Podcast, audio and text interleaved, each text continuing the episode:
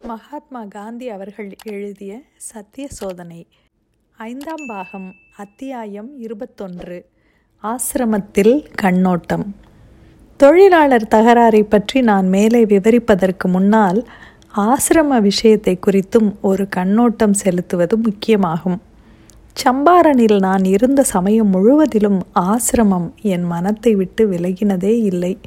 அவசரமாக சில சமயம் அங்கே போய் பார்த்துவிட்டும் வருவேன். அச்சமயம் ஆசிரமம் அகமதாபாத்திற்கு அருகிலுள்ள கோஷ்ராப் என்ற சிறு கிராமத்தில் இருந்தது. இந்த கிராமத்தில் பிளேக் நோய் உண்டானது. அதனால் ஆசிரம குழந்தைகளுக்கு நோய் ஏற்பட்டுவிடக்கூடும் என்று கண்டேன். ஆசிரமத்திற்குள் சுத்தத்தின் விதிகளை என்னதான் ஜாக்கிரதையாக அனுசரித்தாலும் சுற்றிலும் உள்ள சுகாதார கேடான நிலைமையினால் ஆசிரமத்தில் இருப்பவர்கள் பாதிக்கப்படாமல் இருந்துவிட முடியாது. கோஷ்ரப் மக்கள் இந்த சுகாதார விதிகளை அனுசரிக்கும்படி செய்யும் நிலையிலோ வேறு வகையில் அவர்களுக்கு சேவை செய்யும் நிலையிலோ நாங்கள் அப்பொழுது இல்லை. ஆசிரமம் பட்டணத்திற்கும் கிராமத்திற்கும் கொஞ்ச தூரத்திலேயே இருக்க வேண்டும் என்றாலும் இந்த இரண்டுக்கும் போக முடியாத தொலை தூரத்திலும் இருக்கக்கூடாது என்பது எங்கள் கொள்கை. என்றாவது ஒரு நாள் எங்களுக்கு சொந்தமான நிலத்திலேயே ஆசிரமத்தை அமைப்பது என்று தீர்மானித்திருந்தோம். கோஷ்ரபை விட்டு போய்விட வேண்டும் என்பதற்கு அங்கே பரவிய பிளேக் நோயே போதுமான முன்னெச்சரிக்கை என்று எனக்கு தோன்றியது. அகமதாபாத் வியாபாரியான மிஸ்டர் பூஞ்சாபாய் ஹிராச்சந்துக்கு ஆசிரமத்துடன் நெருங்கிய தொடர்பு ஏற்பட்டது. புனிதமான தன்னலமற்ற எண்ணத்தின் பேரில் அவர் பல விஷயங்களிலும் எங்களுக்கு சேவை செய்து வந்தார். அகமதாபாத் காரியங்களில் அவருக்கு அதிக அனுபவம் உண்டு. எங்களுக்கு தகுந்த இடம் தேடி தருவதற்கு அவர் முன் வந்தார். இடம் தேடிக்கொண்டு நானும் அவருடன் கோஷ்ராபுக்கு தெற்கிலும் வடக்கிலுமாக போனேன். மூன்று நான்கு மைல் வடக்கில் ஒரு இடத்தை பார்க்குமாறு அவருக்கு யோசனை சொன்னேன். பிறகு அவர் இப்பொழுது ஆசிரமம் இருக்கும் இடத்தை தேர்ந்தெடுத்தார். இந்த இடம் சபர்மதி மத்திய சிறைக்கு அருகாமையில் இருந்தது. எனக்கு முக்கியமாக கவர்ச்சி அளித்தது. சிறைப்படுவதே சாதாரணமாக சத்தியாகிரகிகளின் கதி என்று கருதப்பட்டதால் இந்த இடம் எனக்கு பிடித்திருந்தது. பொதுவாக சுற்றுப்புறங்கள் சுத்தமாக இருக்கும் இடங்களையே சிறைச்சாலைகளை அமைப்பதற்கும் தேர்ந்தெடுக்கிறார்கள் என்பதையும் நான் அறிவேன். எட்டு நாள்களில் அந்த இடம் எங்கள் கைக்கு கிடைத்துவிட்டது. அந்த நிலத்தில் எந்தவித கட்டிடமோ மரமோ இல்லை. நதிக்கரையில் இருக்கிறது. ஏகாந்தமான இடத்தில் இருக்கிறது என்பவை முக்கியமான சௌகரியங்கள். முதலில் கூடாரங்கள் போட்டுக்கொண்டு அங்கே வசிக்க ஆரம்பித்து விடுவது என்று முடிவு செய்தோம். நிரந்தரமான கட்டிடம் கட்டும் வரையில் சமையலுக்கு ஒரு தகர கொட்டகை போட்டுக்கொள்வது என்றும் தீர்மானித்தோம். ஆசிரமம் மெல்ல வளர்ந்து கொண்டு வந்தது.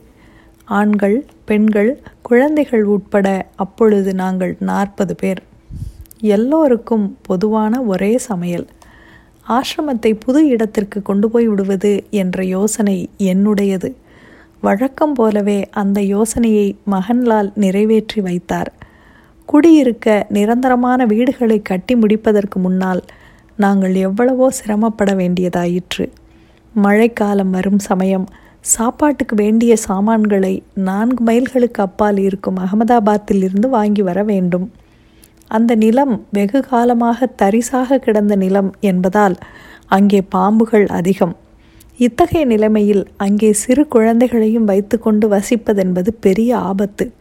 எங்களில் யாரும் இத்தகைய விஷ ஜந்துக்களை பற்றி பயத்தை விட்டொழித்து விட்டவர்கள் அல்ல.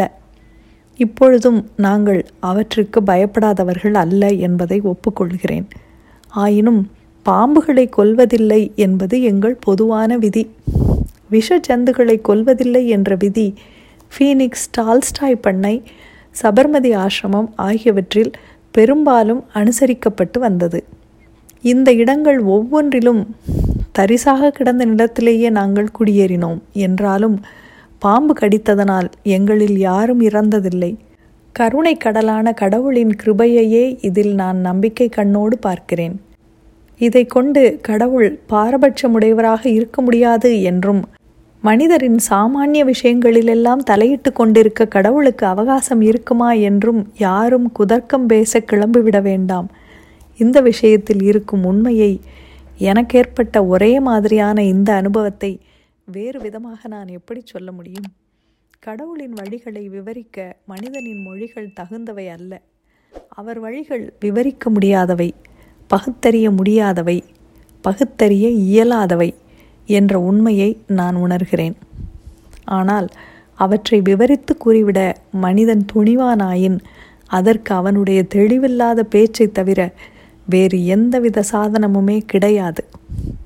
கொல்வதில்லை என்ற வழக்கத்தை அநேகமாக ஒழுங்காக நாங்கள் அனுசரித்து வந்திருந்தும் இருபத்தைந்து ஆண்டுகளாக பாம்புகளால் எங்களுக்கு தீமை ஏற்பட்டதே இல்லை என்பது கடவுள் அருளை அன்றி அதிர்ஷ்டவசமானதொரு சம்பவம் அல்ல என்று கருதுவது ஒரு மூடநம்பிக்கையாக இருந்தாலும் அந்த மூடநம்பிக்கையை இனியும் நான் விடாமல் தான் இருப்பேன். அகமதாபாத் ஆலை தொழிலாளர் வேலை நிறுத்த சமயத்தில் ஆசிரமத்தின் நெசவு கொட்டகைக்கு கடைக்கால் போட்டோம். ஏனெனில் அந்த சமயம் ஆசிரமத்தில் முக்கியமாக நடந்து வந்த வேலை கை நெசவு. கையினால் நூற்பதை ஆரம்பிப்பது அதுவரை எங்களுக்கு சாத்தியமாகவில்லை. இத்துடன் அத்தியாயம் இருபத்தொன்று முடிவடைகிறது. மீண்டும் அத்தியாயம் இருபத்தி இரண்டில் சந்திப்போம். நன்றி.